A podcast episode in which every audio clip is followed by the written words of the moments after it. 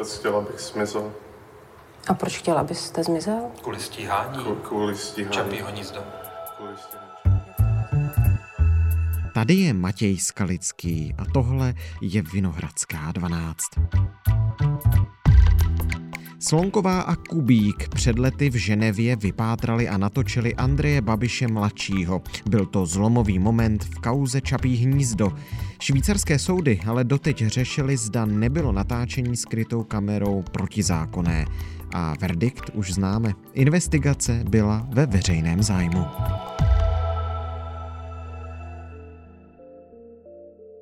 Dnes je čtvrtek 22. února.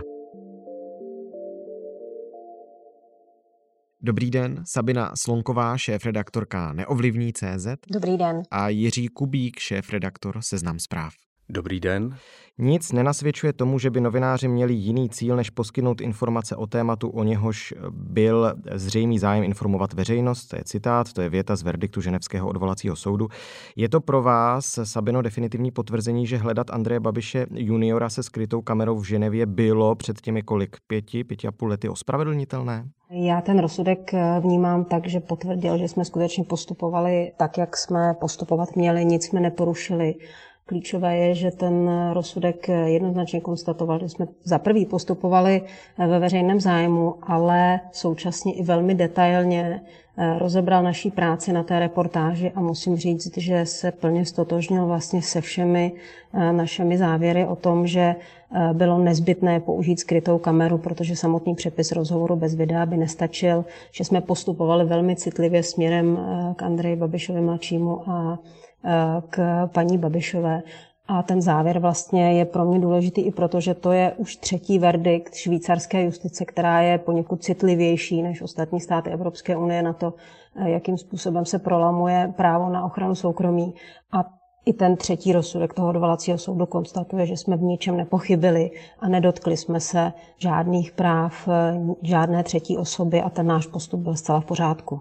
Hmm. Já se na to ptám i z toho důvodu, že když vzpomeneme na ty události, které se odehrály po zveřejnění té reportáže, tehdy v roce 2018, tak Babiš starší, šéf hnutí Ano, bývalý premiér, to nazval tehdy pučem Palermo. To je puč Palermo, ano, protože oni neoprávněně vnikli do toho objektu ve Švýcarsku. Prý jste to vydání reportáže načasovali tak, aby mu nejvíc uškodila. Načasovali přesně před 17. listopad, aby vlastně vyštvali lidi do ulic, aby protestovali. Jeho syna jste zneužili, to přímo použil, eh, toto tvrzení i s tedy ohledem na to, v jakém duševním rozpoložení tehdy Babiš mladší, eh, Babiš junior byl. Bylo to správné tu skrytou kameru použít, Jiří?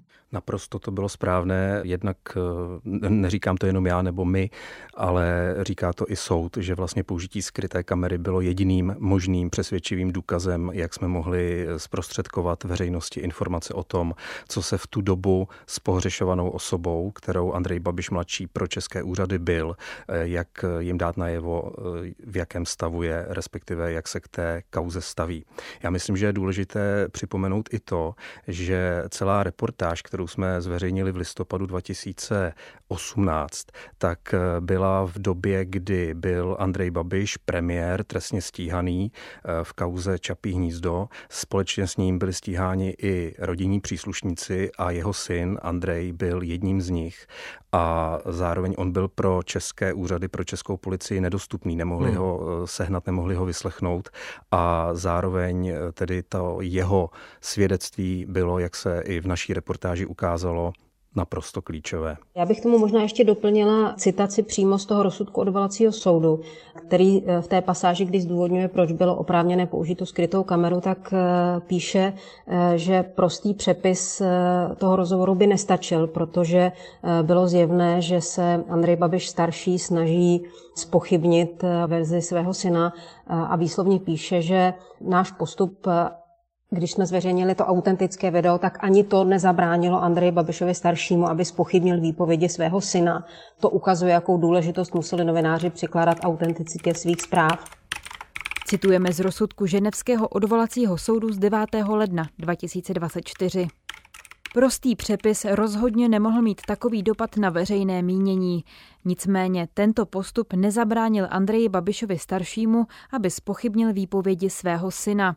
To ukazuje, jakou důležitost museli novináři přikládat autenticitě svých zpráv, pokud nechtěli, aby byla narušena jejich důvěryhodnost, vzhledem k tomu, že se jednalo o závažná obvinění vůči předsedovi vlády, který je rovněž vlastníkem několika médií. Zvažovali jste i jiné metody, kterými byste zaznamenali to, co jste potom řešili ve dveřích toho ženevského bytu bývalé ženy Andreje Babiše staršího, Beatrice Babišové a Andreje Babiše juniora? Nebo skutečně jste řešili jenom to, že budete mít kameru v těch brýlích a natočíte ten záznam prostě skrytě? My jsme samozřejmě řešili všechny možné alternativy, ale dospěli jsme k závěru, že vlastně jedinou cestou, která vede k úspěchu, kterým je oslovení a získání svědectví Andreje Babiše mladšího, bylo použití té skryté kamery a to také soud jednoznačně v tom rozsudku eh, konstatoval. Ten soud říká, že to byla jediná možnost. Ono vlastně i u toho soudu zaznělo od paní Babišové, že ona neměla zájem eh, komunikovat, ona by žádný rozhovor s tím synem eh, nechtěla zprostředkovat, takže vlastně i u toho soudu, i z jejího svědectví se potvrdilo, že jiná alternativa neexistovala. I proto ten soud došel k tomu závěru, že ta skrytá nahrávka byla v tomto směru jediným možným prostředkem. Ano, když vzpomeneme na to video, tak vy jste nejdřív mluvili právě s Beatrice Babišovou. Ale o čo vám jde? Čo jste? Kdo jste? My jsme novináři. Teprve pak se za ní objevil ve dveřích pokoje Andrej Babiš junior a ten se s vámi začal bavit. Pane Babiši, dobrý večer. My jsme, my jsme novináři z Prahy. To znamená, že je tam i hypotéza, že kdybyste eh, tam nenarazili na Andreje Babiše juniora, tak Beatrice Babišová s váma nebude vůbec mluvit. Tak Beatrice Babišová mm, věděla, s kým mluví, my jsme se jí představili, což bylo i pro ten soud naprosto důležité, že jsme nějak svoji identitu neskrývali. Ona věděla, že přijeli novináři z Prahy a že chtějí mluvit s jejím synem a o čem chtějí mluvit se synem a tam bylo taky podstatné, že ona v průběhu toho našeho hovoru s tím Andrejem Babišem mladším po celou dobu byla, takže ona taky měla ve své moci e, vlastně ten hovor kdykoliv ukončit. Mohla prostě zavřít dveře, což i ten soud taky konstatoval.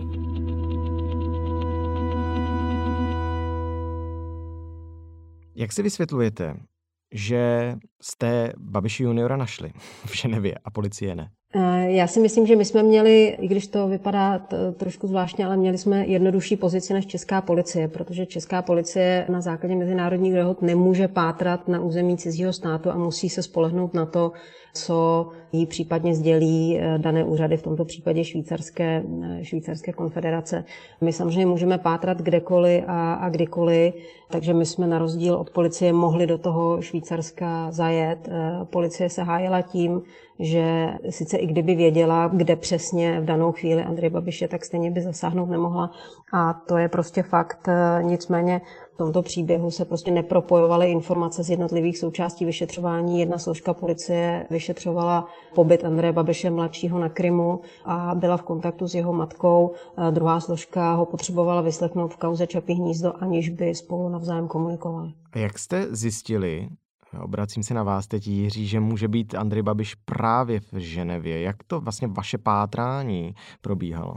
Tak eh, my jsme tušili, že by mohl být ve společnosti své matky. Ono se to tak jako nabízí. A i vlastně v té reportáži jsme eh, ukázali, že jsme paní Babišovou hledali na různých adresách, kde ona má hlášený nebo měla hlášený pobyt. To znamená, byli jsme i v Bratislavě na několika místech a podobnou metodou jsme taky zjistili, kde žije v Ženevě. A víte, jak se do té Ženevy Andrej Babiš mladší dostal? Eh, tak eh, vlastně tohle souvisí i s tím, co říkala Sabina, že Andrej Babiš mladší už eh, někdy začátkem roku 2018 psal mail české policii, který tehdy odešel do kriminalistického ústavu, ale policie ho dostala a to byl mail o tom, že volal de facto o pomoc. Byl v tu dobu na Krymu a dával najevo, že v souvislosti s kauzou Čapí hnízdo, v souvislosti s jeho trestním stíháním, s obviněním jeho otce musel zmizet z České republiky.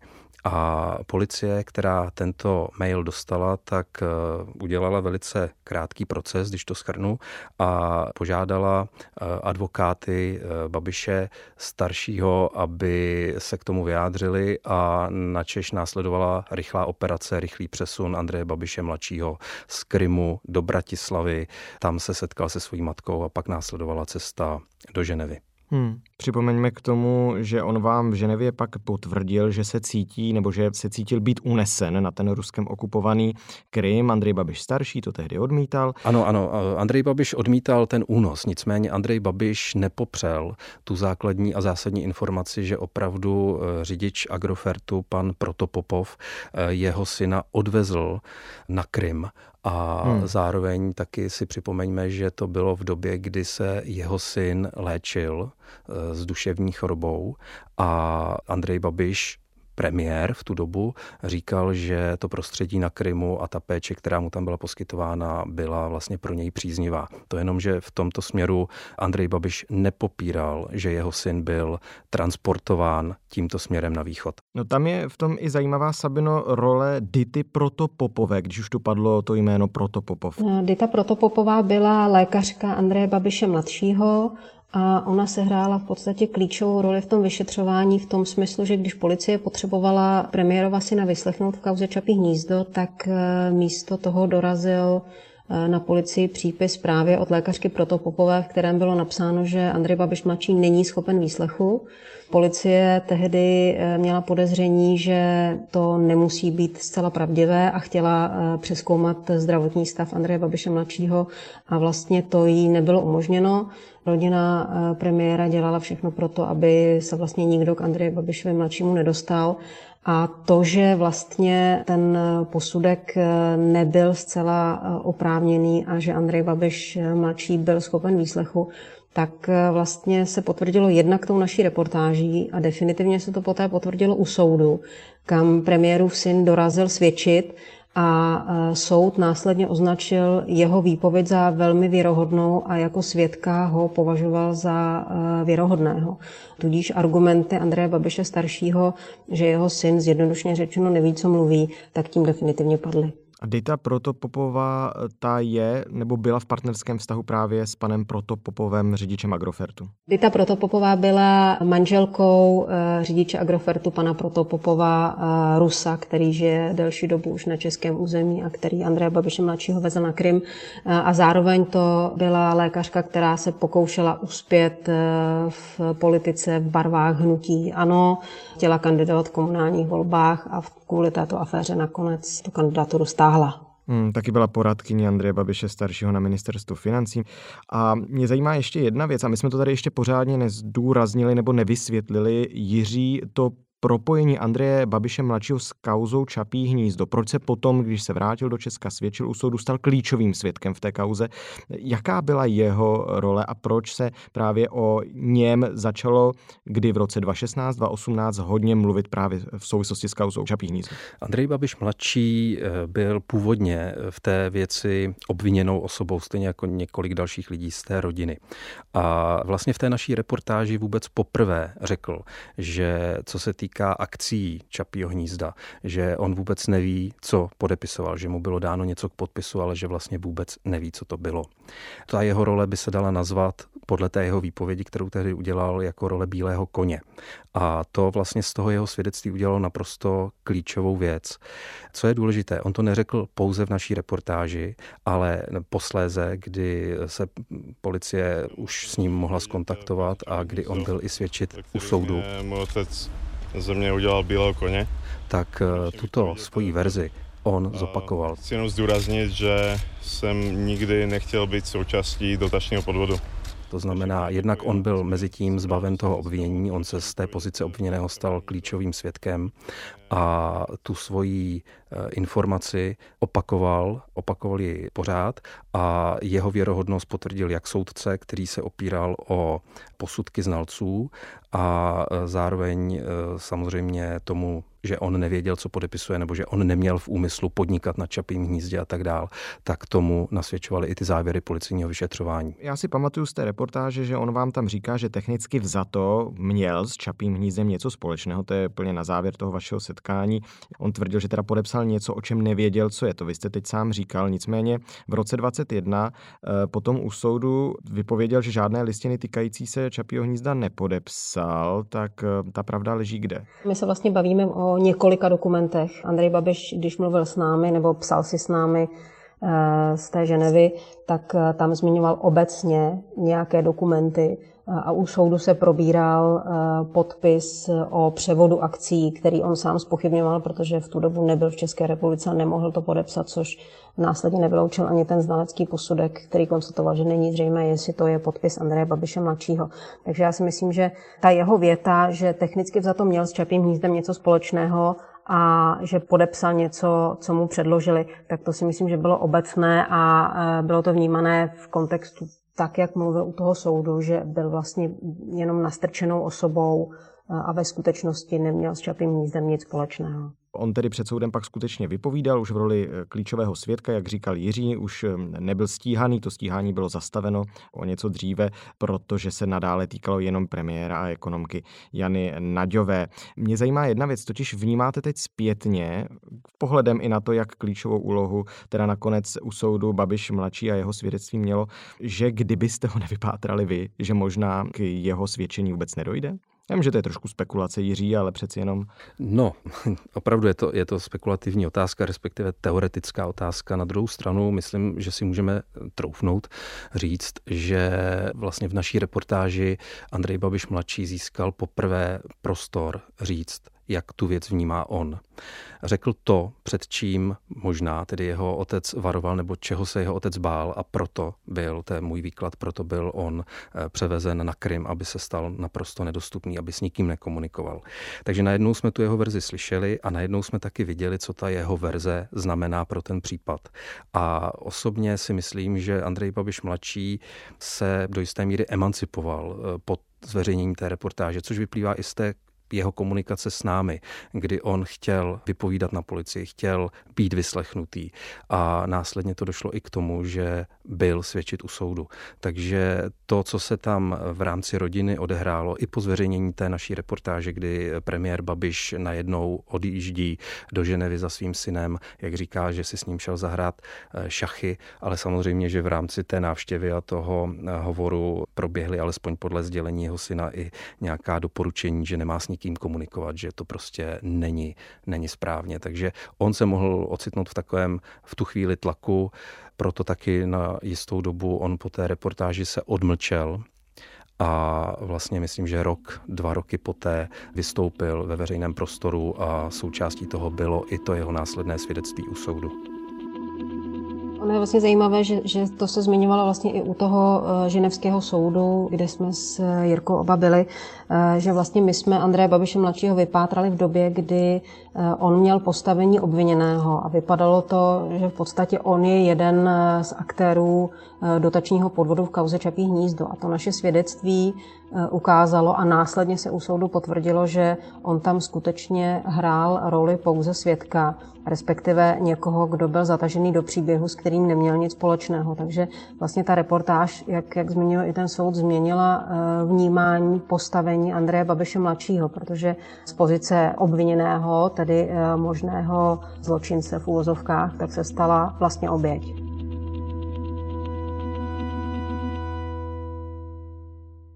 Sabino, jste nadále s Andrejem Babišem mladším v kontaktu, protože vy jste byla ta, která s ním eh, komunikovala přes e-mail po návratu potom do Prahy. Teď už nejsme, ten příběh vlastně skončil. Pokud eh, by se Andrej Babiš eh, mladší ozval, tak samozřejmě v kontaktu budeme, ale já ten příběh vlastně i po tom ženevském rozsudku toho odvolacího soudu považuji za uzavřený a není z mého pohledu potřeba se k němu vracet.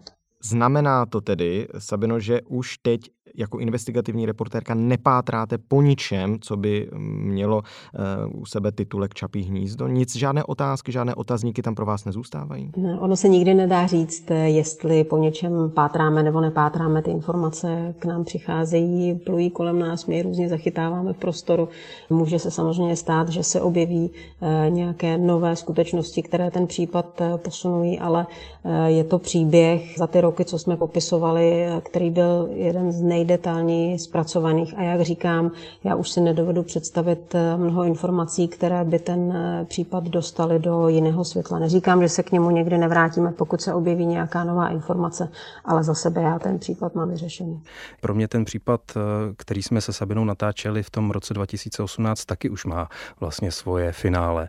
A to je to potvrzení, že Andrej Babiš, politik, je v zájmu svého soukromého postoje nebo soukromých zájmů schopen nechat odvést svého syna daleko, aby byl nedostupný pro úřady, aby najednou zmizel. A to si myslím, že je jeden z těch klíčových závěrů celé téhle kauzy. Pro mě ještě jeden klíčový závěr celé té kauzy, totiž, že veřejný zájem je skutečně mimořádně důležitý a novináři mohou pro veřejný zájem podniknout kroky, které by eh, jinak podniknout nemuseli, což je i ten případ toho soudu v Ženevě odvolacího, který vám dal za pravdu, že ty investigativní prvky spolu se skrytou kamerou byly použity po právu. Tak já moc díky, že jsme to mohli společně rozebrat. Já děkuji. Naschledanou. Děkuji, naschledanou.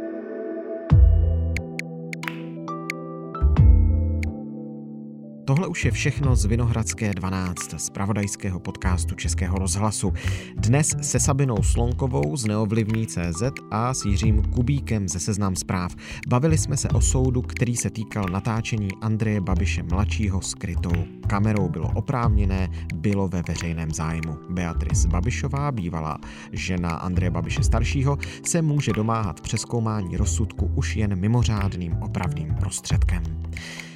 Vypátrání Babiše mladšího byl tehdy v roce 2018 zásadní moment v kauze Čapí hnízdo, protože junior byl nejprve stíhaný, následně se stal klíčovým svědkem a zasáhl do soudního projednávání v Česku. Připomenu, o co šlo. Kauza Čapí hnízdo to je spor o 50 milionovou dotaci na výstavbu areálu ve středních Čechách. Řešilo se, zda Babiš starší měl na tu dotaci nárok. On tvrdí, že neudělal nic nezákonného. Městský soud v Praze a je to pár dní ní ho spolu s Janou Naďovou znovu osvobodil, zatím nepravomocně. Naslyšenou zítra.